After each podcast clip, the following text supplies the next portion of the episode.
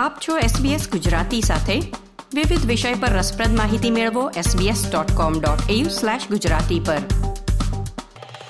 નમસ્કાર, ગુરુવાર તારીખ વીસમી ઓક્ટોબર બે હજાર બાવીસના.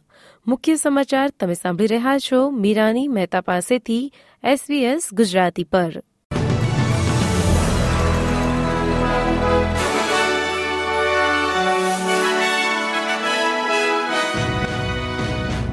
આજના મુખ્ય સમાચાર.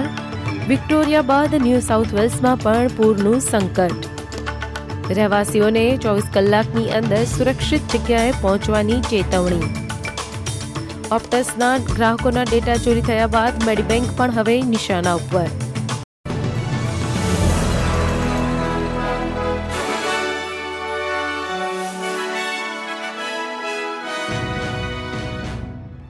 વિક્ટોરિયાની સ્ટેટ ઇમરજન્સી સર્વિસે ન્યૂ સાઉથ વેલ્સના નગરોને પણ કટોકટીના ધોરણે ખાલી કરવા જણાવ્યું છે, જેમાં મોઇરા લેક રોડ અને બ્રોકન ક્રીક રોડની વચ્ચે આવેલા બર્માના રહેવાસીઓને જગ્યા છોડવામાં કહેવામાં આવ્યું છે. ચેતવણી આપવામાં આવી છે કે જો તેઓ ચોવીસ કલાકની અંદર જગ્યા નહીં છોડે, તો પૂરના પાણીમાં ફસાઈ શકે છે અને પાણી કેટલા દિવસમાં ઓસરશે તેનું કોઈ અનુમાન નથી. હાલ રહેવાસીઓને જગ્યા છોડવા માટે પિકોલા થઈને જતો મુરેવેલી હાઇવે માર્ગ દ્વારા સુરક્ષિત સ્થળે પહોંચવાની સલાહ આપવામાં આવી છે. સાથે જ અધિકારીઓએ નથાલિયા કમ્યુનિટી સ્પોર્ટ સેન્ટર પર કટોકટી રાહત કેન્દ્ર પણ બનાવ્યું છે. વિક્ટોરિયાના ઇમરજન્સી કટોકટી મેનેજમેન્ટ કમિશનર એન્ડ્રુ ક્રિસ્પે ચેનલ સેવનને જણાવ્યું હતું કે ઇચુકા માટે આગામી અડતાલીસ કલાક હજુ પણ તણાવભરી પરિસ્થિતિ કહી શકાય. કારણ કે મરે નદીનું લેવલ સતત વધી રહ્યું છે. સ્ટેટ ઇમરજન્સી સર્વિસના વડા ટીમ વાયબુશે જણાવ્યું હતું કે, હજુ ઘણા બધાને સુરક્ષિત કરવાના બાકી છે. તેઓની પાસે આઠ હજારથી વધુ લોકોએ સહાય માંગી હતી, જેમાંથી સાતસો ત્રીસ પૂરગ્રસ્ત વિસ્તારમાંથી હતા.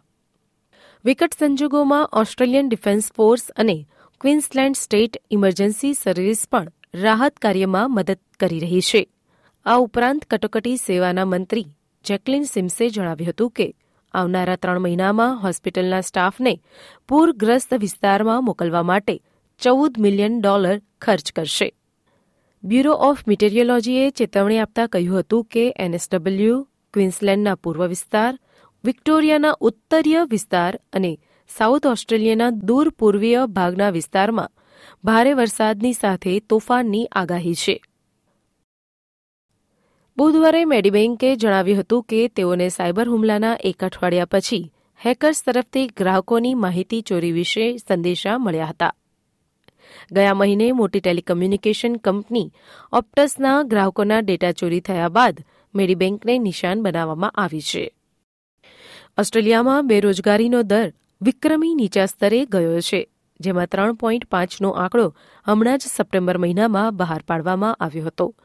ઓસ્ટ્રેલિયન બ્યુરો ઓફ સ્ટેટિસ્ટિક્સ પ્રમાણે ઓસ્ટ્રેલિયામાં બેરોજગારીનો દર પોઈન્ટ એક ટકાથી વધીને ત્રણ પોઈન્ટ પાંચ પર પહોંચ્યો હતો.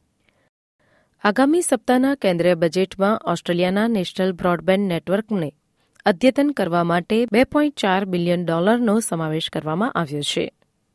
એક અંદાજ પ્રમાણે એક પોઈન્ટ પાંચ મિલિયન ઘરો અને વ્યવસાયિક ક્ષેત્રો આગામી ચાર વર્ષમાં તેમની મિલકતોમાં સંપૂર્ણ ફાઇબર સુવિધા મેળવી શકશે. આ સુધારો પ્રાદેશિક ઓસ્ટ્રેલિયાને લક્ષ્યમાં રાખશે, જેમાં લગભગ સાત લાખ ઘરોને આવરી લેવાશે. વડાપ્રધાન એન્થની આલ્બનીઝીએ કહ્યું હતું કે તેઓની સરકારે ખૂબ જ જરૂરી યોજના પહોંચાડવાનું શરૂ કરવાની જરૂર છે. વાત ખેલ જગતની તો ખીચોખીચ દર્શકોથી ભરેલા સ્ટેડિયમમાં જોન કેઇન અરેના ખાતે રમાયેલી નેટબોલમાં ઓસ્ટ્રેલિયાની ટીમે ન્યૂઝીલેન્ડની સામે બાસઠ સુડતાલીસથી પ્રતિભાવશાળી વિજય પ્રાપ્ત કર્યો હતો. એક હજાર દિવસોમાં પ્રથમ વખત ટીમ ઘર આંગણે રમી હતી અને વિજય મેળવ્યો હતો.